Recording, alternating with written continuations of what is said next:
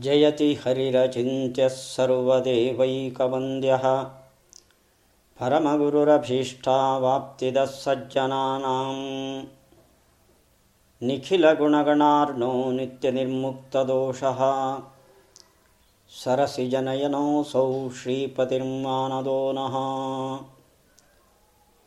अभ्रमं भङ्गरहितम् अजडं विमलं सदा आनन्दतीर्थमतुलं भजे तापत्रयापहम् आपादमौलिपर्यन्तं गुरूणाम् आकृतिं स्मरेत् तेन विघ्नाः प्रणश्यन्ति सिद्ध्यन्ति च मनोरथाः नारायणं नमस्कृत्य नरं चैव नरोत्तमं देवीं सरस्वतीं व्यासं ತಥೋ ಜಯಮುದೀರಯೇತ್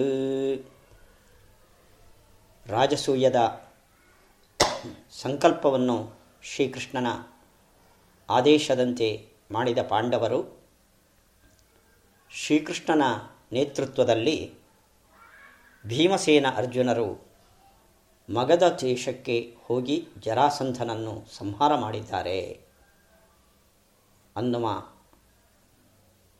ಕಥಾಭಾಗವನ್ನು ನಾವು ನಿನ್ನೆ ನೋಡಿದ್ದೇವೆ.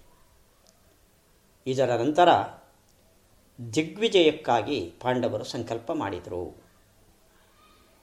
ಯಾರು ಯಾವ ದೇಶಕ್ಕೆ ಯಾವ ದಿಕ್ಕಿಗೆ ಹೋಗಬೇಕು ಅನ್ನುವ ನಿರ್ಧಾರವನ್ನು ವೇದವ್ಯಾಸರು ಮಾಡಿದರು ಅಂತ ಹೇಳ್ತಾರೆ. ವೇದವ್ಯಾಸರಿಗೆ ಯಾವ ಯಾವ ಪ್ರಾಂತದಲ್ಲಿ ವೀರರು ಯಾರಿದ್ದಾರೆ ಅನ್ನುವ ಪರಿಚಯ ಸಮಗ್ರ ಮಾಹಿತಿ ಅವರಿಗೆ ಇದೆ. ಹೀಗಾಗಿ ಉತ್ತರ ದಿಕ್ಕಿಗೆ ತಾನು ಹೋಗಬೇಕು ಅಂತ ಅರ್ಜುನನಿಗೆ ಅಪೇಕ್ಷೆ ಇದ್ದರೂ ಕೂಡ, ನೀನು ಬೇಡ, ಭೀಮಸೇನ ಹೋಗಲಿ ಅಂತ ವೇದವ್ಯಾಸರು ಆದೇಶ ಮಾಡ್ತಾರೆ. ಕಾರಣ ಏನು ಅಂದರೆ, ಉತ್ತರ ಭಾಗದಲ್ಲಿ ಅಂಗಾ ದೇಶದ ಅಧಿಪತಿಯಾದ ಕರ್ಣ ಇದ್ದಾನೆ. ಕರ್ಣನ ಜೊತೆ ಸ್ಪರ್ಧಾತ್ಮಕವಾಗಿ ಹೋರಾಡಿದರೆ ಮಾತ್ರ ಅರ್ಜುನ ಗೆಲ್ಲಬಲ್ಲ. ಇಲ್ಲದೇ ಇದ್ದರೆ ಗೆಲ್ಲೋದು ಕಷ್ಟ. ಆದರೆ ಸ್ಪರ್ಧೆ ಈ ಟೈಮಲ್ಲಿ ಬರೋದಕ್ಕೆ ಸಾಧ್ಯ ಇಲ್ಲ. ಆದ್ದರಿಂದ ನೀನಲ್ಲಿ ಹೋಗಬೇಡ. ಸೋಲುವ ಸಂದರ್ಭ ಇರ್ತದೆ ಭೀಮಸೇನ ಹೋಗಲಿ ಅಂತ ಮಹಾಭಾರತದಲ್ಲಿ ವ್ಯಾಸರು ಹೇಳುವ ಮಾತು. ಅಲ್ಲಿಗೆ ಮಹಾಭಾರತದಲ್ಲೂ ಕೂಡ ಅರ್ಜುನನಿಗಿಂತಲೂ ಭೀಮನ ಕ ಪರಾಕ್ರಮ ಹೆಚ್ಚಿನದು ಅನ್ನೋದು ವೇದವ್ಯಾಸರಿಗೂ ಇದು ಸಮ್ಮತವಾದ ವಿಷಯ. ಹೀಗಾಗಿ ಉತ್ತರ ದಿಕ್ಕಿಗೆ, ಪೂರ್ವ ದಿಕ್ಕಿಗೆ ಕರ್ಣ ಇರೋದರಿಂದ ಅಲ್ಲಿಗೆ ಭೀಮಸೇನನ್ನು ಕಳಿಸಿಕೊಟ್ಟ ಅರ್ಜುನ ಉತ್ತರಕ್ಕೆ ಹೊರಟು ನಿಂತ. ಉತ್ತರಕ್ಕೆ ಹೊರಟರೂ ಕೂಡ ಅರ್ಜುನ ಪ್ರಾಯ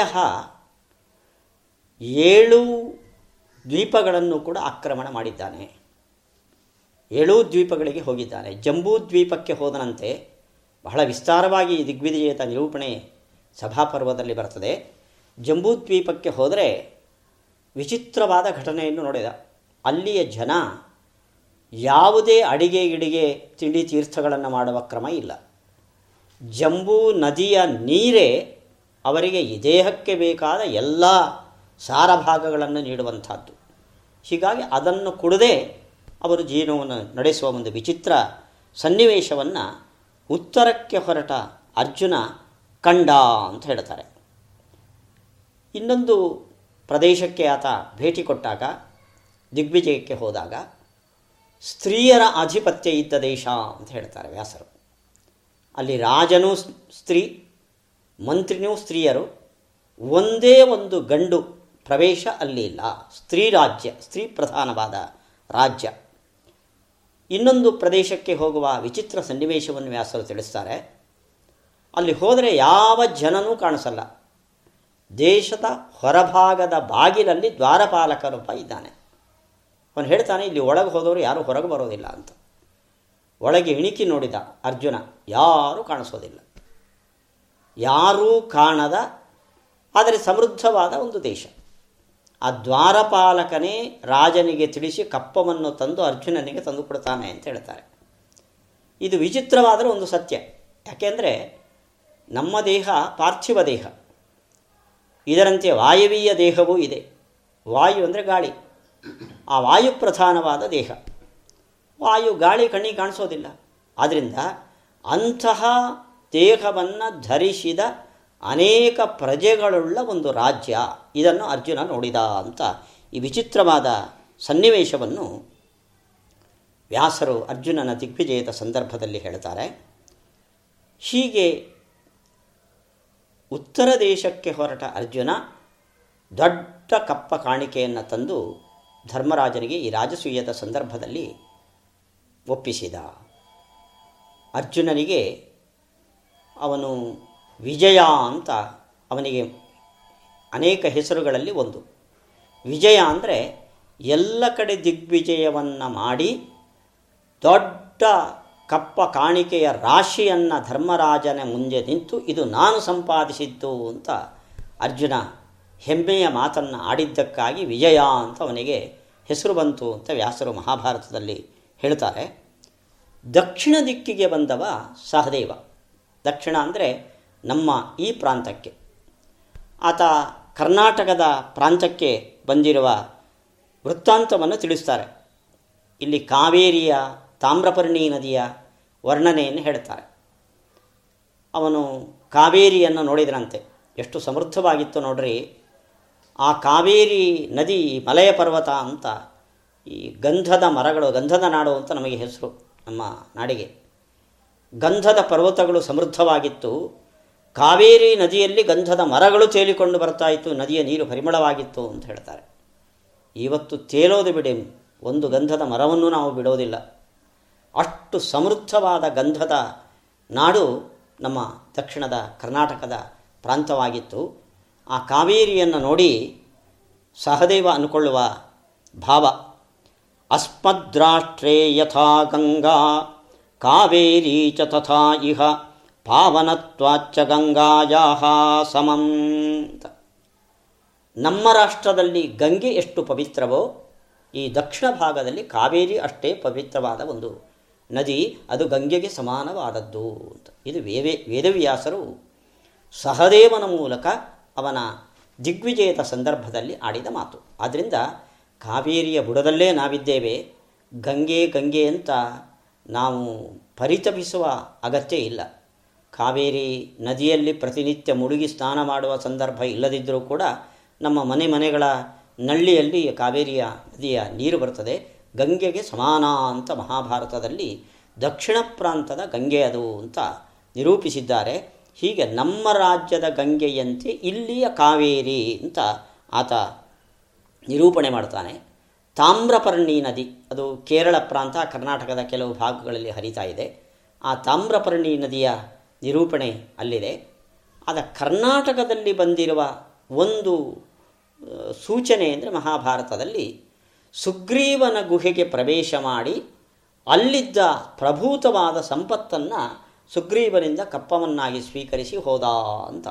ಅಲ್ಲಿಗೆ ಕರ್ನಾಟಕದ ಸುಗ್ರೀವನ ಗುಹೆಯವರೆಗೂ ಕೂಡ ಸಹದೆಯ ದಿಗ್ವಿಜಯದಲ್ಲಿ ಬಂದಿದ್ದಾನೆ ಅಂತ ಮಹಾಭಾರತದಲ್ಲಿ ತಿಳಿಯುತ್ತದೆ. ಚೋಳರು, ಪಾಂಡ್ಯರು, ಇವರೆಲ್ಲ ಆಂಧ್ರರು, ದ್ರಾವಿಡರು, ಇವರೆಲ್ಲ ಈ ದೇಶವನ್ನು ಆಳ್ತಾ ಇದ್ದರು ಅಂತ ಉಲ್ಲೇಖ ಮಾಡ್ತಾರೆ. ಆ ಚೋಳರ ಪ್ರಾಂತ ಎಲ್ಲ ಈ ದಕ್ಷಿಣ ಭಾರತ ಹೀಗೆ ಸಹದೇವ ಅವ ಕೊನೆಗೆ ದಕ್ಷಿಣ ಭಾರತದಲ್ಲಿ ತುತ್ತ ತುದಿಗೆ ಹೋಗಿದ್ದು ಅಂದರೆ ಧನುಷ್ಕೋಟಿ ಅಲ್ಲಿ ನಿಂತು ಮುಂದೆ ಲಂಕೆಗೆ ಹೋಗಬೇಕು. ವಿಭೀಷಣನ ಆಧಿಪತ್ಯ ಆವಾಗ. ಆದರೆ ನದಿ ದಾಟಬಾರದು, ಸಮುದ್ರ ದಾಟಬಾರದು. ಅದಕ್ಕೋಸ್ಕರ ಘಟೋತ್ಕಜನನ್ನು ನೆಲೆಸಿಕೊಂಡಂತೆ ಅವನು. ಘಟೋತ್ಕದ ಪ್ರತ್ಯಕ್ಷನಾದ ಲಂಕೆಯಲ್ಲಿ ಹೋಗಿ ವಿಭೀಷಣನಿಂದ ನಮ್ಮ ಯಾಗಕ್ಕೆ ಕಪ್ಪ ಸಂಗ್ರಹಿಸಿವಾ ಅಂತ ಸಹದೇವ ಆದೇಶ ಕೊಟ್ಟ. ಅಲ್ಲಿಗೆ ಹೋದಾಗ ಸಂತೋಷದಿಂದ ವಿಭೀಷಣ ಕಪ್ಪ ಕೊಟ್ಟ. ಆ ಕಪ್ಪವನ್ನು ಮಹಾಭಾರತದ ಬರೀ ಕಟ್ಟುಕತೆಯಲ್ಲ ನೋಡ್ರಿ. ಎಂಬತ್ತೆಂಟು ತನ್ನ ರಾಕ್ಷಸ ಪರಿವಾರದಲ್ಲಿ ಹೊತ್ತು ಹಾರಿ ಬಂದ ಘಟೋತ್ಕಜ ಈ ಕಡೆ ಅಂತ ಮಹಾಭಾರತದಲ್ಲಿ ವ್ಯಾಸರು ನಿರೂಪಣೆ ಮಾಡ್ತಾರೆ. ಅಲ್ಲಿಗೆ ಆ ಸಂದರ್ಭದಲ್ಲೂ ಕೂಡ ಲಂಕೆಯಲ್ಲಿ ವಿಭೀಷಣ ರಾಜನಾಗಿದ್ದ ಈ ಯಾಗಕ್ಕೆ ಕಪ್ಪವನ್ನು ಅವನಿಂದಲೂ ಸಂಗ್ರಹಿಸಿ ತಂದಿದ್ದ ಸಹದೇವ ಅಂತ ಹೀಗೆ ಇಡೀ ನಾಲ್ಕು ದಿಕ್ಕುಗಳನ್ನು ನಕುಲ ಸಹದೇವ ಭೀಮಾರ್ಜುನರು ಗೆದ್ದು ತಂದು ಧರ್ಮರಾಜನಿಗೆ ಈ ಯಾಗಕ್ಕೆ ಬೇಕಾದ ಪರಿಪೂರ್ಣ ಸಿದ್ಧತೆಯನ್ನು ಮಾಡಿದರು. ಇಡೀ ದೇಶದ ರಾಜರಿಗೆ ಅವರು ಕಪ್ಪವನ್ನು ಸಂಗ್ರಹಿಸುವ ಸಂದರ್ಭದಲ್ಲಿ ಆಹ್ವಾನವನ್ನು ಕೊಟ್ಟಿದ್ದರು ಆ ಕಡೆ ಚೀನಾದಿಂದ ಅಫ್ಘಾನಿಸ್ತಾನದಿಂದ ಲಂಕೆಯಿಂದ ಇಲ್ಲಿಗೆಲ್ಲ ರಾಜರು ಬಂದಿದ್ದರು ಅಂತ ಉಲ್ಲೇಖವನ್ನು ಮಹಾಭಾರತದಲ್ಲಿ ಮಾಡ್ತಾರೆ. ಧರ್ಮರಾಜ ಯಜ್ಞ ದೀಕ್ಷೆಯನ್ನು ಕೃಷ್ಣನ ಅಣತಿಯಂತೆ, ಕೃಷ್ಣನನ್ನು ಬರಮಾಡಿಕೊಂಡ ಅದೊಂದು ದೊಡ್ಡ ಸಂಗತಿ. ಯಜ್ಞಕ್ಕಿಂತ ಪೂರ್ವದಲ್ಲಿ ಶ್ರೀಕೃಷ್ಣನಿಗೆ ಆಹ್ವಾನ ಕೊಟ್ಟು ಕಳಿಸಿದ, ಶ್ರೀಕೃಷ್ಣ ಬಂದ. ಬಂದ ಕೂಡಲೇ ಅವರಿಗೆ ಸತ್ಕಾರವನ್ನು ಮಾಡಿದ ಧರ್ಮರಾಜ ತ್ವಮ್ಮಾಂ ಅಭ್ಯನುಜಾನೀಹಿ ಸಹೇತರೈ ಅನುಚೇರ್ವಿಭೋ ಅನುಜ್ಞಾತಸ್ತ್ವಯಾ ಕೃಷ್ಣ ಪ್ರಾಪ್ನಿಯಾಂ ಕ್ರತುಮುತ್ತಮಂ ಅಂದ. ತ್ವಂ ಮಾಂ ಅಭ್ಯನುಜಾನೀಹಿ. ಕೃಷ್ಣ, ನನಗೆ ಅನುಜ್ಞೆಯನ್ನು ಕೊಡು. ತಮ್ಮಂದಿರ ಜೊತೆ ನಾನು ಈ ರಾಜಸೂಯ ಯಾಗದಲ್ಲಿ ದೀಕ್ಷಿತನಾಗಿ ಕೊಡುತ್ತೇನೆ. ನಿನ್ನ ಅನುಗ್ರಹದಿಂದ ಈ ಯಾಗವು ನಿರ್ವಿಘ್ನವಾಗಿ ನೆರವೇರಿ ಪೂರ್ಣ ಫಲ ನಮಗೆ ದೊರೆಯುವಂತೆ ಮಾಡು ಅಂತ ನಾವು ದೇವರ ಅನುಪಸ್ಥಿತಿಯಲ್ಲಿ, ನಮ್ಮ ದೇವರ ಕೋಣೆಯಲ್ಲಿ ದೇವರಿದ್ದಾನೆ ಎಂದು ಪ್ರಾರ್ಥನೆ ಮಾಡ್ತೇವೆ. ಸಾಕ್ಷಾತ್ ಭಗವಂತ ಶ್ರೀಕೃಷ್ಣ.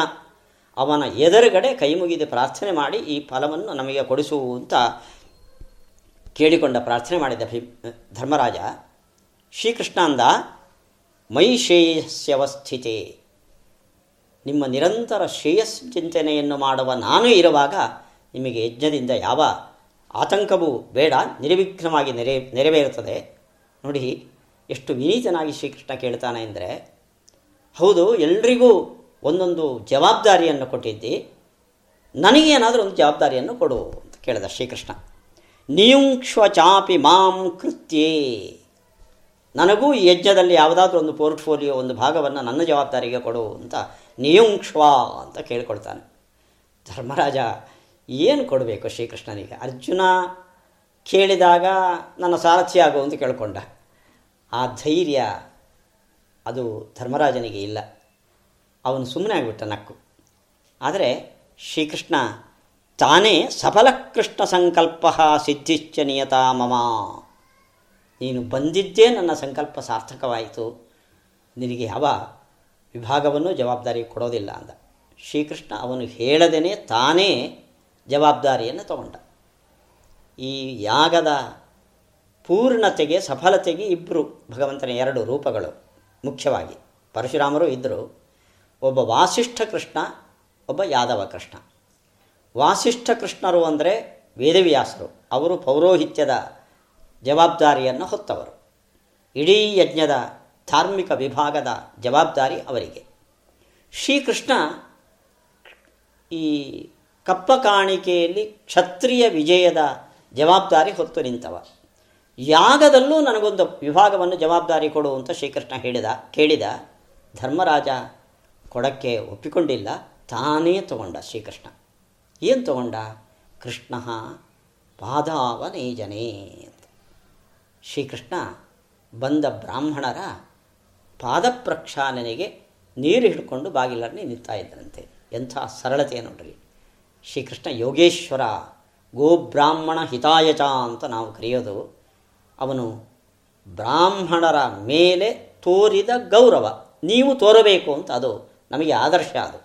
ಹಾಗೆ ದೇವದೇವನಾದ ಶ್ರೀಕೃಷ್ಣ ಇಡೀ ಕ್ಷತ್ರ ಕುಲದ ಜಯವನ್ನು ಸಂಪಾದನೆ ಮಾಡಲಿಕ್ಕೆ ಕಾರಣನಾದ ವ್ಯಕ್ತಿ ತಾನು ಆ ದೊಡ್ಡ ಯಾಗದಲ್ಲಿ ಮೆರೆಯುವ ಬದಲು ಬ್ರಾಹ್ಮಣರ ಪಾದಪ್ರಕ್ಷಾಲನೆಗೆ ನೀರು ಕೊಡುವ ಸಂದರ್ಭವನ್ನು, ವಿಭಾಗವನ್ನು ತಾನೇ ವಹಿಸಿಕೊಂಡ ಅಂದರೆ ಎಂಥ ಮಹಾತ್ಮ ಅವನು ಅಂತ, ಯೋಗೇಶ್ವರ ಅಂತ ಅವನಿಗೆ ಹೆಸರು.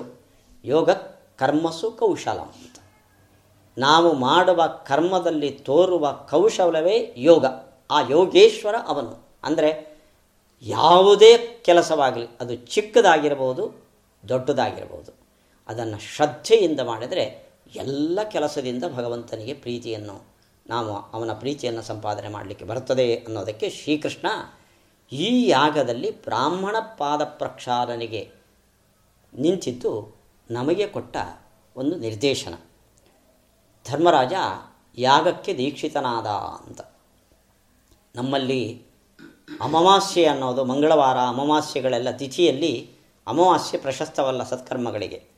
ಆದರೆ ಧರ್ಮರಾಜ ಯಾವತ್ತು ಯಜ್ಞ ದೀಕ್ಷೆಯನ್ನು ತಗೊಂಡ ಅಂದರೆ, ಜ್ಯೇಷ್ಠೇ ಮೂಲೆ ಅಮಾವಾಸ್ಯಾಯಾಂ ಮಹಾಜನ ಸಮಾವೃತ ನವನೀಕ್ತಾಕ್ತದೇಹವಾನ್ ಅಂತ ಹೇಳ್ತಾರೆ ಜ್ಯೇಷ್ಠ ಮಾಸದಲ್ಲಿ ಮೂಲ ನಕ್ಷತ್ರದಂದು ಅಮಾವಾಸ್ಯ ತಿಥಿಯಲ್ಲಿ ಧರ್ಮರಾಜ ಸಪತ್ನೀಕನಾಗಿ ಯಜ್ಞ ದೀಕ್ಷೆಯನ್ನು ಹೊಂದಿದ ಅಂತ ಹೇಳ್ತಾರೆ ಯಜ್ಞದಲ್ಲಿ ದೀಕ್ಷಿತನಾಗುವುದಂದರೆ ಅಲ್ಲಿ ಕಂಕಣ ಬಂಧ ಆದ ಮೇಲೆ ಅವರು ಯಜಮಾನ ಮತ್ತು ಯಜಮಾನಿನಿ ಇಬ್ಬರು ಸ್ನಾನ ಮಾಡುವಂತಿಲ್ಲ, ಹಾಗೇ ಇರಬೇಕು, ಆ ಯಾಗಶಾಲೆಯನ್ನು ಬಿಟ್ಟು ಹೋಗುವಂತಿಲ್ಲ. ಅದರ ಜೊತೆಯಲ್ಲಿ ಹೇಳ್ತಾರೆ ನೋಡಿ, ನವನೀತ ಆಕ್ತ ದೇಹವಾನ್. ಮೈಗೆಲ್ಲ ಬೆಣ್ಣೆ ಹಚ್ಚಿಕೊಂಡು ಕೃಷ್ಣನಿಗೆ ಪ್ರಿಯವಾದ್ದು. ಬೆಣ್ಣೆ ಹಚ್ಚಿಕೊಂಡು ಅವರು ಏಳು ದಿವಸ ಸ್ನಾನ ಬಿಟ್ಟು ಆ ಯಜ್ಞದಲ್ಲಿ ದೀಕ್ಷಿತರಾಗಿರಬೇಕು ಹೀಗೆ ಅಮಾವಾಸ್ಯೆಯ ದಿವಸ ಆತ ಯಜ್ಞ ದೀಕ್ಷೆಯನ್ನು ಪಡೆದುಕೊಂಡ ಅಂತ ಹೀಗೆ ರಾಜಸೂಯ ಯಾಗದ ಆರಂಭವನ್ನು ವ್ಯಾಸರು, ಇದನ್ನೆಲ್ಲ ಯಾಕೆ ಹೇಳ್ತಾರೆ ವ್ಯಾಸರು ಅಂದರೆ, ಮಹಾಭಾರತ ಎಲ್ಲ ಒಂದು ಕಟ್ಟುಕತೆ ಅಂತ ನಮ್ಮಲ್ಲಿ ಇವತ್ತೊಂದು ಪ್ರವಾದ ಎದ್ದಿದೆ. ಕಟ್ಟುಕತೆ ಆದರೆ ತಿಥಿ, ವಾರ, ನಕ್ಷತ್ರ, ಇದನ್ನೆಲ್ಲ ಉಲ್ಲೇಖ ಮಾಡಿ, ಅಲ್ಲಿ ನಡೆದ ಘಟನೆಯನ್ನು ಕಣ್ಣಿಗೆ ಕಟ್ಟಿದಂತೆ ನಿರೂಪಣೆ ಮಾಡಿದರೆ, ಅದೊಂದು ಕಟ್ಟುಕತೆ ಅಂತ ಹೇಳುವ ಧೈರ್ಯ, ಹುಚ್ಚು, ಸಾಹಸ, ಅದು ಮಹಾಭಾರತವನ್ನು ಓದದವರು ಮಾಡಬಹುದು ಹೊರತು ಓದುವವರು ಮಾಡುವ ಸಾಹಸ ಅಲ್ಲ ಅದು. ತತ್ವ ನಿರ್ಣಯ ಕಥಾಸು ನಿರ್ಣಯ ಅಂತಾರೆ. ಆ ಯಾಗದಲ್ಲಿ ಚರ್ಚಾಗೋಷ್ಠಿಗೆ ಒಂದು ಪ್ರತ್ಯೇಕವಾದ ವೇದಿಕೆ ಇತ್ತು ಅಂತ ಹೇಳ್ತಾರೆ ವೇದವ್ಯಾಸರು. ಅಲ್ಲಿ ನಿರಂತರ ಜ್ಞಾನಿಗಳು ಕೂತು ಚರ್ಚೆಗಳನ್ನು, ಶಾಸ್ತ್ರೀಯ ವಿಷಯದ ಚರ್ಚೆಗಳನ್ನು ನಡೆಸ್ತಾ ಇದ್ದರು ಅಂತ ಹೇಳ್ತಾರೆ. ಮತ್ತೊಂದು ಅಂಶವನ್ನು ಗಮನಿಸಬೇಕು. ನಮಗೆ ಮಹಾಭಾರತ ಕಾಲದಲ್ಲಿ ಈ ಅಸ್ಪೃಶ್ಯತೆ ಇವುಗಳೆಲ್ಲ ಇರಲಿಲ್ಲ ಅಂತ ಒಂದು ಮಾತಿದೆ. ಅದನ್ನು ತಿಳಿದವರು ಹೇಳ್ತಾರೆ. ಅವಾಗೆಲ್ಲ ಆ ಸಂಪ್ರದಾಯ ಇಲ್ಲ, ಅದು ಆಮೇಲೆ ಬಂದಿದ್ದು ಅಂತ. ಕುರುಡು ನಂಬಿಕೆ ಅಂತ. ಇಲ್ಲಿ ಧರ್ಮರಾಜ ಆಹ್ವಾನವನ್ನು ಕೊಡುವಾಗ ಹೇಳ್ತಾರೆ ಸಚ್ಛೂದ್ರರನ್ನು ಕೂಡ ಕರಿಬೇಕು ಅಂತ ಆತ ಆದೇಶ ಕೊಟ್ಟಿದ್ದಾನೆ. ಅಲ್ಲಿಗೆ ಶೂದ್ರರು ಆ ಯಾಗದಲ್ಲಿ ಭಾಗವಹಿಸಿದರು. ಆದರೆ ಇಲ್ಲಿ ಹೇಳ್ತಾರೆ, ನತಸ್ಯ ನತಸ್ಯ ಸನ್ನಿಧೌ ಶೂದ್ರ ಕಶ್ಚಿದಾಸೀನ್ನ ಚಾವೃತಃ ದೀಕ್ಷಿತನಾಗಿ ಧರ್ಮರಾಜ ಕೂತಿದ್ದಾನೆ. ಅವನಿಗೆ ಹೋಮದ ಕಲಶಾಭಿಷೇಕ ನಡೀತಾ ಇದೆ. ಒಬ್ಬ ಶೂದ್ರ ಅಲ್ಲಿ ಇರಲಿಲ್ಲ ಅವನ ಸ್ಪರ್ಶಕ್ಕೆ. ನಚ ಔರತಃ ವ್ರತ ನಿಷ್ಠೆ ಇಲ್ಲದವನು ಧರ್ಮರಾಜನಿಗೆ ಸಂಪರ್ಕಕ್ಕೆ ಬರಲಿಲ್ಲ. ಅಲ್ಲಿಗೆ ನಚ ಶೂದ್ರ ಅಂತ ಹೇಳೋ ಮೂಲಕ ಅಂಥ ಕೆಲವು ಸಂದರ್ಭದಲ್ಲಿ ಅವರನ್ನು ಆಚೆಗಿಟ್ಟ, ಅಂದರೆ ವೈದಿಕ ಕಾರ್ಯಗಳಲ್ಲಿ, ಯಜ್ಞಯಾಗಾದಿಗಳಲ್ಲಿ ಆಚೆ ಇಟ್ಟ ಸಂದರ್ಭ ಸ್ಪಷ್ಟವಾಗಿ ಮಹಾಭಾರತದಲ್ಲಿ ಕಾಣ್ತಾ ಇದೆ. ಇವತ್ತಂತೂ ನಮ್ಮ ಈ ಮಡಿ ಮೈಲಿಗೆ ಅಸ್ಪೃಶ್ಯತೆ, ಇದಕ್ಕೆಲ್ಲ ದೊಡ್ಡ ಪ್ರಾಶಸ್ತ್ಯ ಬಂದಿದೆ. ಕೈಯಲ್ಲಿ, ಮೈಯಲ್ಲಿ ಸೋಂಕಿ ಆಲಿಂಗನೆ ಮಾಡಿ, ಕೈಯಲ್ಲಿ ಹಸ್ತಲಾಘವ ಕೊಟ್ಟು ಮಾಡೋದಕ್ಕೂ ಇವತ್ತು ಹೆದರುವ ಪರಿಸ್ಥಿತಿ ನಮ್ಮ ಸಮಾಜದಲ್ಲಿ ನಿರ್ಮಾಣ ಆಗಿದೆ. ಇದು ನಮ್ಮ ದೇಶದಲ್ಲಿ, ಪ್ರಾಚೀನ ಸಂಪ್ರದಾಯದಲ್ಲಿ ಹೊರಗಡೆ ಹೋದ ಕೂಡಲೇ ಕೈಕಾಲು ತೊಳ್ಕೊಳ್ಬೇಕು, ಬಟ್ಟೆ ಬದಲಾಯಿಸಬೇಕು, ಸಚೈಲ ಸ್ನಾನ ಮಾಡಬೇಕು, ಇದೆಲ್ಲ ಎಷ್ಟು ಅರ್ಥವತ್ತಾದ ಒಂದು ಸಂಪ್ರದಾಯ ಅನ್ನೋದು ಇವತ್ತು ನಮಗೆ ಮನವರಿಕೆ ಆಗ್ತಾ ಇದೆ. ಇದು, ಇದಕ್ಕೆ ಪುಣ್ಯ ಪಾಪದ ಸಂಬಂಧವನ್ನು ಹೊರಿಸಿ ಕಟ್ಟುನಿಟ್ಟಾಗಿ ಆವತ್ತಿನ ಸಮಾಜ ಪಾಲಿಸ್ತಾ ಇದೆ ಅಂದರೆ ಅದಕ್ಕೆ ಎಷ್ಟು ಮಹತ್ವ ಇದೆ ಅಂತ ಇವತ್ತು ನಮಗೆ ಅರ್ಥ ಆಗ್ತಾ ಇದೆ. ಅಲ್ಲಿಯ ಯಜ್ಞದ ಎಲ್ಲ ಸಲಕರಣೆಗಳು ಕೂಡ ಬಂಗಾರಮಯವಾಗಿತ್ತು ಅಂತ ಹೇಳ್ತಾರೆ. ಉಳಿದಿದ್ದು ಬಿಡಿ, ಯಜ್ಞ ವೇದಿಕೆ ಬಂಗಾರ. ಅಲ್ಲಿ ಬೇರೆ ಬೇರೆ ದೇಶಗಳಿಂದ ರಾಜರು ಬಂದಿದ್ದರು ಅವರಿಗೆ ವಾಸದ ವ್ಯವಸ್ಥೆ ಮಾಡಿದರು. ಇವತ್ತು ವಿದೇಶದಿಂದ ಬಂದರೆ ಯಾವುದೋ ಒಂದು ದೊಡ್ಡ ಹೋಟ್ಲಲ್ಲಿ ಅವರಿಗೆ ವ್ಯವಸ್ಥೆ ಮಾಡ್ತೇವೆ ಹಾಗಲ್ಲ. ಇಡೀ ಒಂದು ಉದ್ಯಾನ, ಅಲ್ಲಿ ಕೊಳಗಳು, ಬೇಕು ಬೇಕಾದ, ಅಂದರೆ ನಿಮಗೆ ಸೆಕೆ ಆದರೆ ಚಳಿ ಆಗುವಂಥ ವ್ಯವಸ್ಥೆ. ಚಳಿ ಆದರೆ ಸೆಕೆ ಆಗುವಂಥ ಬಿಸಿಯ ವ್ಯವಸ್ಥೆ.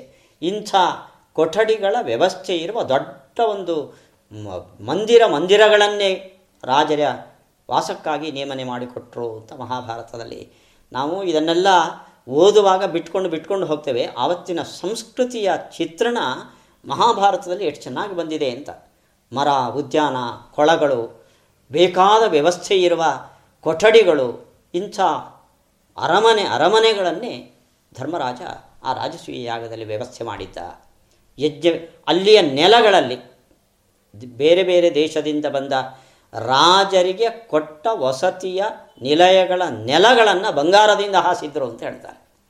ಯಜ್ಞವೇದಿಕೆ ಅದು ಪೂರ್ಣ ಸ್ವರ್ಣಮಯವಾಗಿತ್ತು. ವೇದಿಕೆ ಬಿಡಿ, ಬೆಂಕಿಯನ್ನು ಊದುವ ಕೊಳವೆ ಅದು ಕೂಡ ಬಂಗಾರದ್ದಾಗಿತ್ತು ಅಂತಾರೆ. ಇದು ಆವತ್ತಿನ ಸಮೃದ್ಧಿ ನಮ್ಮ ದೇಶದ್ದು. ಅಂದರೆ ನಾವು ಇವತ್ತು ಮಾಡುವಂಥ ದೊಡ್ಡ ಗಣಿಗಾರಿಕೆ ಏನು ಮಾಡ್ತಾ ಇಲ್ಲ, ಭೂಮಿಯನ್ನು ದೋಚಿ ದೋಚಿ ದೋಚಿ ತೆಗಿತಾ ಇರಲಿಲ್ಲ.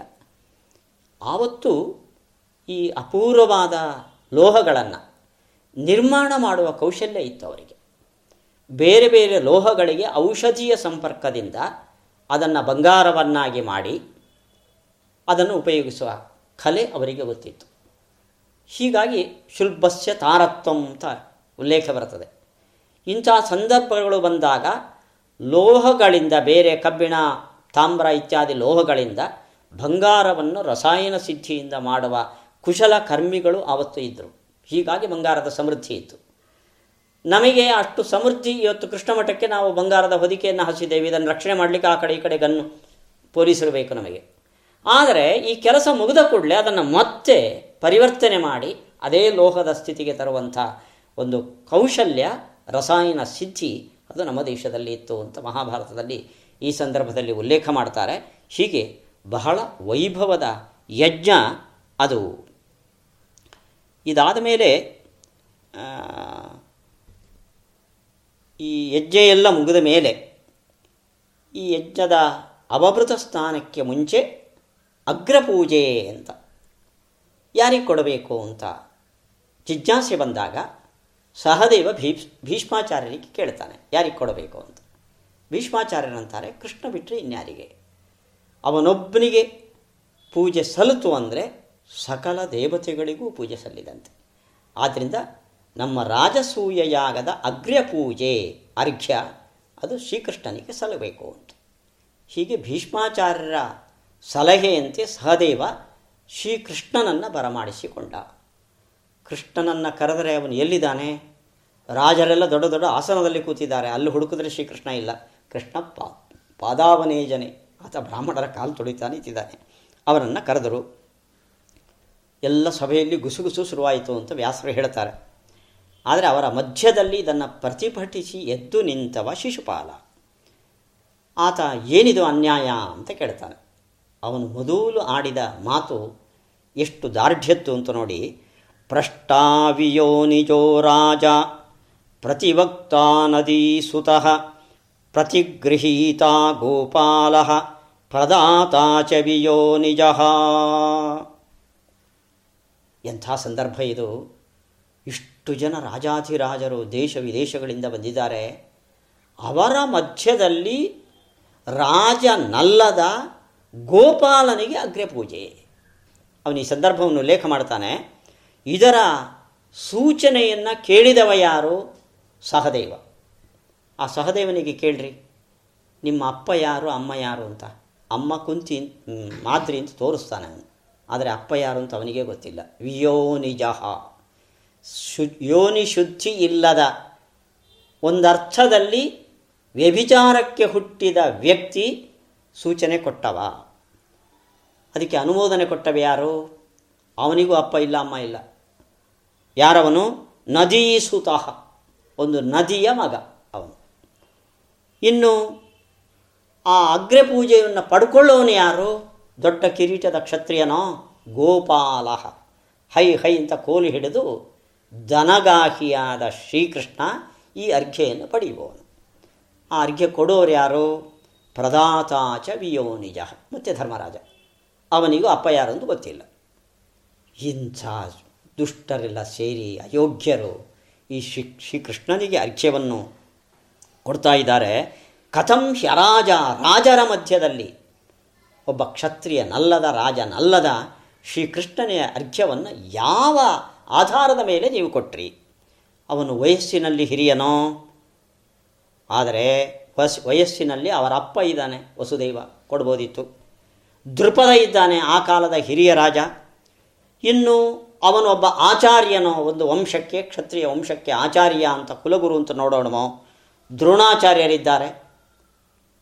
ಇನ್ನು ಅವನು ಕ್ಷತ್ರಿಯ ಶ್ರೇಷ್ಠನೋ ಅಂದರೆ, ಋತ್ವಿಜನೋ ಅಂದರೆ, ದ್ವೈಪಾಯನರು ವ್ಯಾಸರು ಇದ್ದಾರೆ.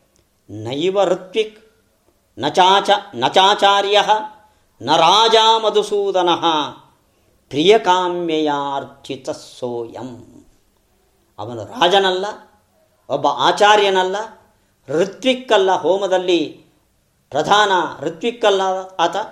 ಕೇವಲ ಬಂಧು ವ್ಯಾಮೋಹದಿಂದ ಇದು ಸ್ವಜನ ಪಕ್ಷಪಾತದಿಂದ ಮಾಡಿದ ಸಮ್ಮಾನ.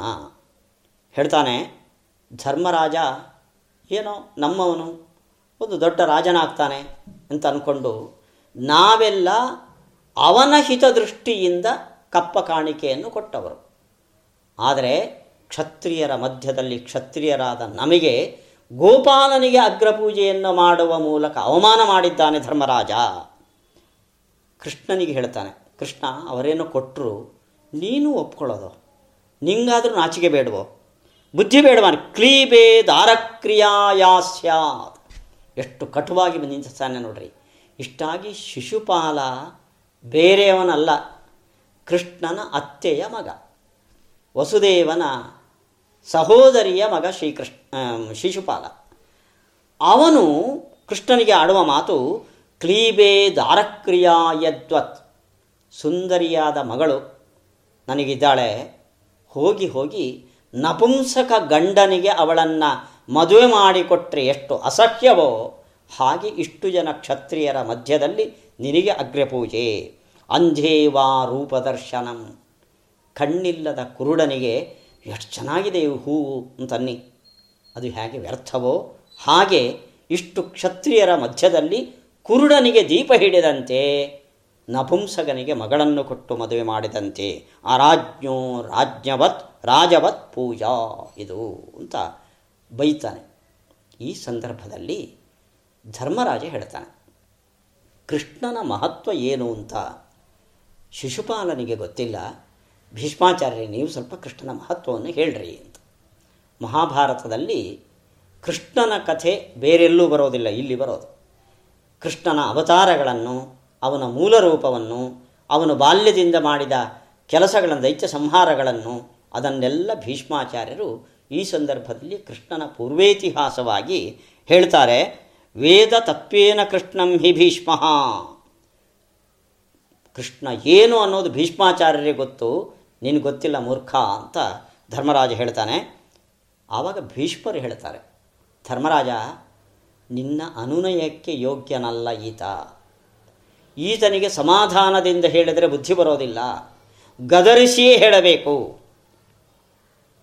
ಆತ ಹೇಳ್ತಾನೆ, ಕ್ಷತ್ರಿಯಸ್ಯ ಭೂಷಣಂ ಶೌರ್ಯಂ. ಕ್ಷತ್ರಿಯರಿಗೆ ದೊಡ್ಡಸ್ತಿಗೆ ಯಾವುದರಿಂದ ಬರೋದು ಅಂದರೆ ಶೌರ್ಯದಿಂದ. ಬ್ರಾಹ್ಮಣನಿಗೆ ದೊಡ್ಡತನ ಯಾವುದರಿಂದ ಬರೋದು ಅಂದರೆ ಜ್ಞಾನದಿಂದ. ವಯಸ್ಸಿನಿಂದ ದೊಡ್ಡಸ್ತಿಗೆ ಬರೋದು ಅದು ಶೂದ್ರ ಜಾತಿಯಲ್ಲಿ ಮಾತ್ರ. ಆದ್ದರಿಂದ ಕೃಷ್ಣ ಶೌರ್ಯದಿಂದ ದೊಡ್ಡವನು. ಭೀಷ್ಮಾಚಾರ್ಯ ಹೇಳ್ತಾರೆ, ಅಸ್ಯಾಂ ಹಿ ಸಮಿತೌ ರಾಜ್ಞಾಂ. ಏಕ, ಏಕಮಪ್ಯಜಿತಂ ಯಜಿ ನಪಶ್ಯಾಮ ಮಿಹೀಪಾಲ ಆತ ಕೈಯೆತ್ತಿ ಹೇಳ್ತಾನೆ ಭೀಷ್ಮಾಚಾರ್ಯ, ಕೃಷ್ಣ ಶೌರ್ಯದಲ್ಲಿ ನಿಮಗೆಂತ ಮಿಗಿಲು? ಇಲ್ಲಿ ಇಷ್ಟು ಜನ ಕ್ಷತ್ರಿಯರು ಕೂತಿದ್ರಿ, ನಿಮ್ಮಲ್ಲಿ ಯಾರಾದರೂ ಕೃಷ್ಣನಿಗೆ ಸೋಲದ ರಾಜರಿದ್ದರೆ ಕೈ ಎತ್ತಿ ಅಂತ ಒಬ್ಬರು ಕೈ ಇಡೀ ಕ್ಷತ್ರ ಮಂಡಲದಲ್ಲಿ ಕೃಷ್ಣನ ಪರಾಕ್ರಮ ಎಂಥದ್ದು ಅಂತ ನಿಮಗೆಲ್ಲ ಗೊತ್ತಿದೆ. ಆದ್ದರಿಂದ ಈ ಮೂರ್ಖ ಶಿಶುಪಾಲ ಕೂಗಾಡ್ತಾನೆ. ಆದ್ದರಿಂದ ಇವನಿಗೆ ಕೃಷ್ಣನ ಮಹತ್ವ ಗೊತ್ತಿಲ್ಲ. ಅಷ್ಟೇ ಅಲ್ಲ, ಇವನು ನಿಮಗೆ ಮಾತ್ರ ಅಲ್ಲ. ಮೂರು ಲೋಕಕ್ಕೂ ಪೂಜ್ಯ. ಇದು ಭೀಷ್ಮ ಹೇಳುವ ಮಾತು. ನಿಮಗೆ ಯಾರಿಗಾದರೂ ಶ್ರೀಕೃಷ್ಣನ ಮಹತ್ವದ ಬಗ್ಗೆ ಸಂಶಯ ಇದ್ದರೆ ಅಯೋಗ್ಯನಿಗೆ ಇಲ್ಲಿ ಅರ್ಘ್ಯ ನಡೆದಿದೆ ಅಂತ ಭಾವನೆ ಇದ್ದರೆ ಅದಕ್ಕೇನು ಪ್ರತನೆ ಪ್ರತಿಭಟನೆ ಮಾಡಬೇಕು ಶಿಶುಪಾಲ ನೀನು ಮಾಡು ನೀನು ಯುದ್ಧಕ್ಕೆ ಬರ್ತೀಯೋ? ಬಾ, ನಾವು ನೋಡ್ಕೋತೇವೆ ಅಂತ. ಇಷ್ಟು ಭೀಷ್ಮಾಚಾರ್ಯರು, ಕುಲದ ಹಿರಿಯರು ಕೃಷ್ಣನ ಮಹತ್ವವನ್ನು ಸಾರಿ ಶ್ರೀಕೃಷ್ಣನಿಗೆ ಅಗ್ಯ ಪೂಜೆ ಲೌಕಿಕ ದೃಷ್ಟಿಯಿಂದ ನೋಡಿದರೂ ಕೂಡ ಪೌರುಷದಲ್ಲಿ ಅವನಿಗೆ ಸಮಮಟ್ಟದ ವ್ಯಕ್ತಿ ಇಲ್ಲ. ಆಧ್ಯಾತ್ಮಿಕವಾಗಿ ಅವನ ಹಿನ್ನೆಲೆಯನ್ನೆಲ್ಲ ಹೇಳಿ ಭೀಷ್ಮಾಚಾರ್ಯರು ಸಮರ್ಥನೆ ಮಾಡಿದರು. ಭೀಷ್ಮಾಚಾರ್ಯರು ಶ್ರೀಕೃಷ್ಣನ ವಿರುದ್ಧ ಪಕ್ಷದಲ್ಲಿ, ಕೌರವರ ಪಕ್ಷದಲ್ಲಿ, ಕೃಷ್ಣ ದ್ವೇಷಗಳ ಪಕ್ಷದಲ್ಲಿ ನಿಂತು ಯುದ್ಧ ಆಡಿದವರು. ಶ್ರೀಕೃಷ್ಣನಿಗೆ ಯುದ್ಧದ ನಿಯಮವನ್ನು ಮೀರಿ ಬಾಣವನ್ನು ಬಿಟ್ಟು ಶ್ರೀಕೃಷ್ಣ ಅದಕ್ಕೆ ತನ್ನ ಮೈಯೊಡ್ಡಿ ರಕ್ತವನ್ನು ಚೆಲ್ಲಿಸಿಕೊಂಡವ. ಆದರೂ ಭೀಷ್ಮಾಚಾರ್ಯರು ಶರಮಂಚದ ಮೇಲೆ ಮಲಗಿದಾಗ ಇಡೀ ಮಹಾಭಾರತದ ಯುದ್ಧ ಮುಗಿದಿದೆ. ಇಲ್ಲಿ ರಾಜ್ಯಭಾರದ ಹೊಣೆಗಾರಿಕೆ ಪಾಂಡವರ ಮೇಲಿದೆ. ಅವರು ಆ ರಾಜ್ಯಭಾರದ ಹೊಣೆಗಾರಿಕೆಯಲ್ಲಿ ವ್ಯಗ್ರರಾಗಿದ್ದಾಗ ಭೀಷ್ಮಾಚಾರ್ಯರು ತಮ್ಮ ದೇಹತ್ಯಾಗ ಮಾಡ್ತಾರೆ ಅಂತ ಜ್ಞಾಪಕ ಬಂದಿದ್ದು ಶ್ರೀಕೃಷ್ಣನಿಗೆ. ಎಲ್ಲ ಮೊಮ್ಮಕ್ಕಳನ್ನು ಕರೆದುಕೊಂಡು ಹೋಗಿ ಆಚಾರ್ಯರೇ ಮಕ್ಕಳೆಲ್ಲ ಬಂದಿದ್ದಾರೆ ಅಂತ. ಭೀಷ್ಮಾಚಾರ್ಯರು ರಣರಂಗದಲ್ಲಿ ಐವತ್ತೆಂಟು ದಿವಸ ಶರಮಂಚದ ಮೇಲೆ ಇಷ್ಟು ಜನ ಮಕ್ಕಳು ಮೊಮ್ಮಕ್ಕಳು ಹಿರಿಯರು ನನ್ನಲ್ಲಿ ಜೊತೆ ಇದ್ದರು ಯಾರಿಲ್ಲ ರಣರಂಗದಲ್ಲಿ. ಈ ಘೋರ ದೃಶ್ಯಗಳ ಮಧ್ಯೆ ನಾನು ದೇಹತ್ಯಾಗ ಮಾಡುವ ಸಂದರ್ಭ ಬಂತು ಅಂತ ಯೋಚನೆ ಮಾಡುವಾಗ ಕೃಷ್ಣ ಮೊಮ್ಮಕ್ಕಳನ್ನು ಕರ್ಕೊಂಡು ಬಂದ. ಕೃಷ್ಣ ಬರ್ತಾನೆ ಅಂತಾದರೂ ಋಷಿಮುನಿಗಳು ಬಂದರು. ಎಂಥ ಭಾಗ್ಯ ಭೀಷ್ಮರು ನಾವು ಭಗವಂತನನ್ನು ಅಂತ್ಯಕಾಲದಲ್ಲಿ ಸ್ಮರಣೆ ಮಾಡೋದೇ ದೊಡ್ಡ ಭಾಗ್ಯ ಅಂತ ಅಂದ್ಕೊಂಡವರು ಕೃಷ್ಣ ಭೀಷ್ಮರು ಮರಣ ಸಂದರ್ಭದಲ್ಲಿ ಎದುರುಗಡೆ ನಿಂತಿದ್ದಾನೆ ಅಂದರೆ ಎಷ್ಟು ದೊಡ್ಡ ಭಾಗ್ಯ ಶ್ರೀಕೃಷ್ಣ ಕರುಣಿಸಿದ್ದಾನೆ.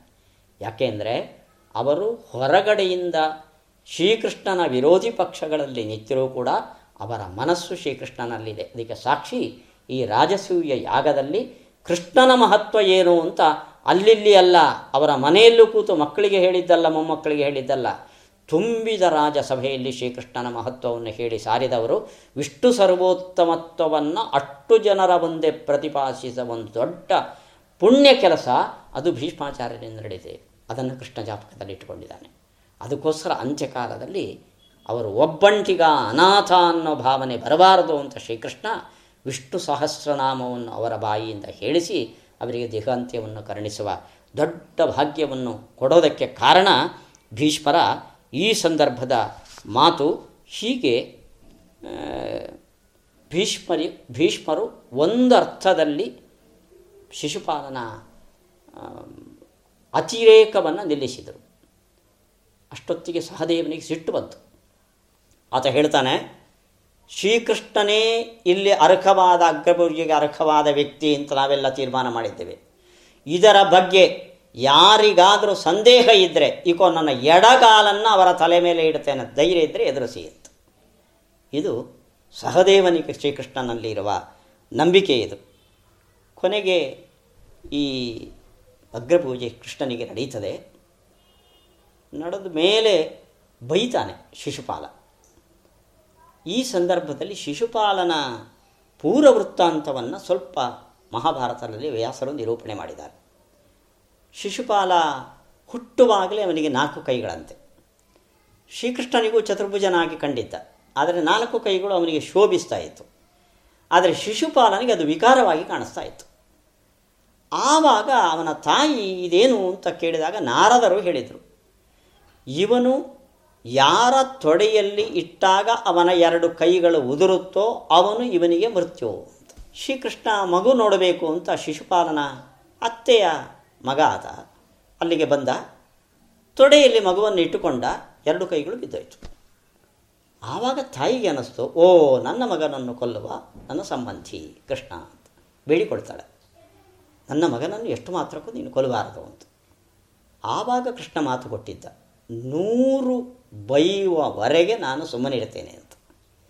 ಹಾಗೆ ಶಿಶುಪಾಲ ತುಂಬಿದ ಸಭೆಯಲ್ಲಿ ವಾಚಾಮಗೋಚರವಾಗಿ, ನೋಡಿ ಆತ ಭೀಷ್ಮನ ಉಪದೇಶಕ್ಕೆ ಪ್ರತಿಕ್ರಿಯಿಸಿದ್ದೆ ಹಾಗೆ ನೋಡಿ. ಕೃಷ್ಣ ಕೃಷ್ಣ ಅಂತ ದೊಡ್ಡವರು ಅಂತೀರಿ ನೀವು ಭೀಷ್ಮರೇ. ಏನು ಮಾಡಿದ್ದ ಕೃಷ್ಣ? ಒಂದು ನಾಗರಹಾವು ಕೊಂದನ? ಕಾಲಿಯನ್ನು ಮರ್ದನವನ್ನು ಹೇಳೋದು. ಒಂದು ನಾಗರಹಾವು ಕೊಂದಿದ್ದಕ್ಕೆ ದೊಡ್ಡದಾದನ? ಗೋವರ್ಧನಗಿರಿಯನ್ನು ಎತ್ತಿದ.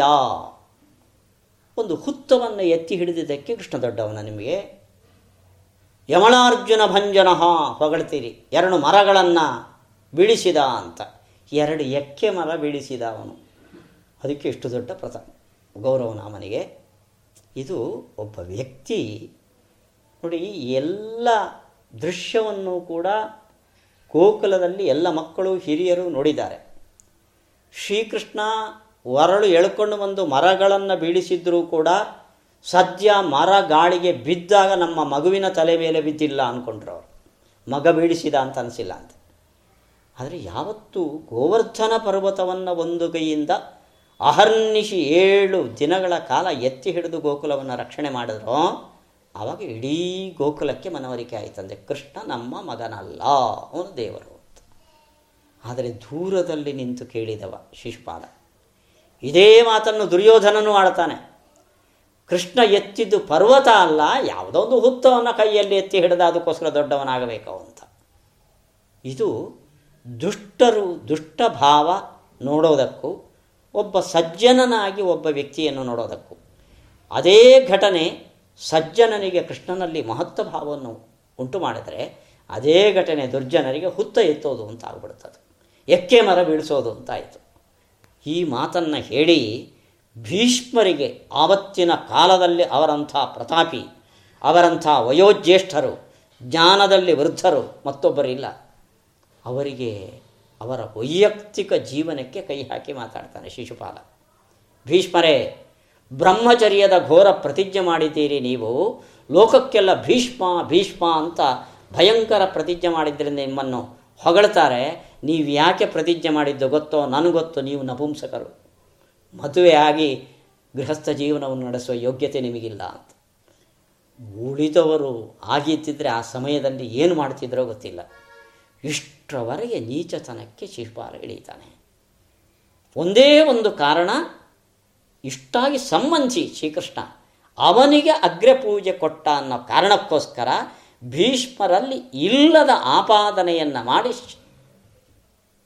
ಶಿಶುಪಾಲ ಅವನ ವ್ಯಕ್ತಿತ್ವ, ಹೊಲಸು ವ್ಯಕ್ತಿತ್ವ ಹೊರಬಂತು ಹೊರತು ಭೀಷ್ಮರು ಕಡಿಮೆ ಆಗಲಿಲ್ಲ ಇದರಿಂದ. ಭೀಷ್ಮರನ್ನು ಯಾರೂ ಅವರ ಭೀಷ್ಮರು ಯಾವತ್ತು ಕೃಷ್ಣನ ಮಹತ್ವವನ್ನು ತಿಳಿಸಿದ್ರೋ. ಗೋಪಾಲನಿಗೆ ಅಗ್ರಪೂಜೆ ಅಂತ ಕೊಟ್ಟಾಗ ಎಲ್ಲರಲ್ಲೂ ಏನಪ್ಪ ಇದು ಅಂತ ಒಂದು ಸಂದೇಹ ಇತ್ತಂತೆ. ಭೀಷ್ಮರ ಉಪದೇಶ ಕಳೆದ ಮೇಲೆ ಶ್ರೀಕೃಷ್ಣನೇ ಅರ್ಹ ಅಂತ ತೀರ್ಮಾನ ಮಾಡಿದರು. ಅಲ್ಲಿಗೆ ಒಬ್ಬಂಟಿಗಾದ ಶಿಶುಪಾಲ. ಅವನು ಮಾತ್ರ ವಿರೋಧಿಸಿದವನು. ಶ್ರೀಕೃಷ್ಣ ಯೋಚನೆ ಮಾಡ್ದ ಮಾಡ್ದ, ಅವನು ಬೈದಂತೆ ಬೈದಂತೆ ಒಂದು, ಎರಡು ಅಂತ ಲೆಕ್ಕಾಚಾರ ಹಾಕ್ತಾ ಇದ್ದಾನೆ. ನೂರಾಯಿತು. ಅದಾದ ಕೂಡ ಚಕ್ರವನ್ನು ಸ್ಮರಿಸಿದ.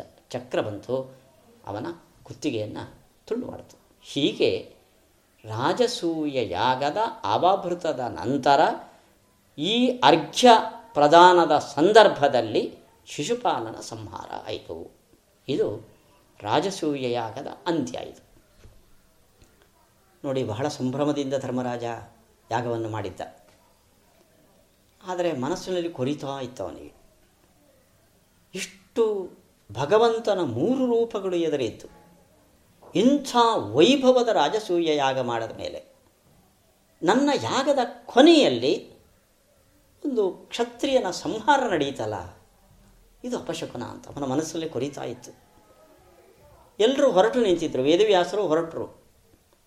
ಆವಾಗ ಹೇಳ್ದ ಧರ್ಮರಾಜ ವ್ಯಾಸರೇ ನನಗೊಂದು ಸಂದೇಹ ಇದೆ. ಕೃಷ್ಣನೇ ನಿಂತು ಕೃಷ್ಣಾರ್ಪಣ ಅಂತ ನಾನು ಯಾಗವನ್ನು ಬಿಟ್ಟಿದ್ದೇನೆ. ಇಂಥ ಭಾಗ್ಯ ರಾಜಸೂಯದ್ದು.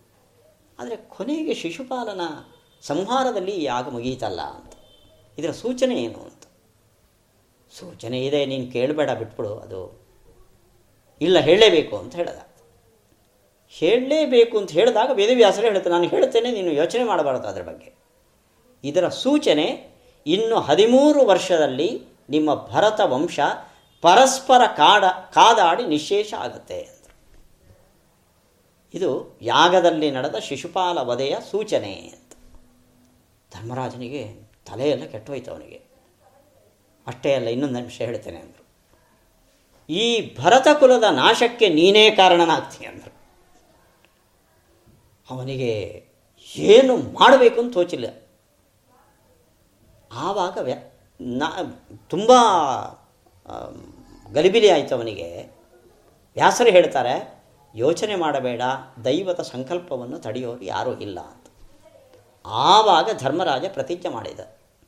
ನಾನು ಇನ್ನು ಮುಂದೆ ಯಾರು ಏನು ಹೇಳಿದರೂ ಕೂಡ ಅದಕ್ಕೆ ವಿರೋಧ ಮಾಡೋದಿಲ್ಲ. ಹೂ ಅನ್ನೋನು. ಆಹೂತಃ ನನಿವರ್ತೇಯಂ. ವ್ಯಾಸರು ಹೇಳಿದ್ದಾರೆ, ನೀನೇನೇ ಮಾಡು, ನಡೆಯೋದು ನಡೆಯೋದೆ. ಅದನ್ನ ಯೋಚನೆ ಮಾಡಬೇಡ ಅಂತ ನಾನು ಹೇಳಿದ್ದೇನೆ. ಕೆಟ್ಟ ಪ್ರತಿಜ್ಞೆಯನ್ನು ಮಾಡಿದ್ದೀನೇನು ನೀನು ಅಂತ. ನೋಡಿ ಇದು ಇದರ ದುರಂತ ಎಲ್ಲಿಗಾಯಿತು ಅಂತ. ಯಾರು ಏನು ಹೇಳಿದರೂ ಹನ್ನ ನಾವು ವಿರೋಧ ಮಾಡಲ್ಲ ಅಂದ. ದುರ್ಯೋಧನ ಪಗಡೆಗೆ ಕಡ್ತದ. ಓ, ನಾನು ಪ್ರತಿಜ್ಞೆ ಮಾಡಿದ್ದೇನೆ. ಯಾರು ಏನು ಹೇಳಿದ್ರು ವಿರೋಧನ ಪಗಡೆಗೆ ಹೋದ. ದುರ್ಯೋಧನ ಆಡಬೇಕಾಗಿತ್ತು ಅವನ ಎದುರುಗಡೆ. ನನ್ನ ಪರವಾಗಿ ಶಕುನಿ ಮಾವ ಆಡ್ತಾನೆ ಅಂತಂದ. ಅಪ್ಪನ ಧೃತರಾಷ್ಟ್ರನ ಮುಖ ನೋಡಿದ ಹ್ಞೂ ಅಂದ ಅವನು. ಒಪ್ಕೊಂಡ.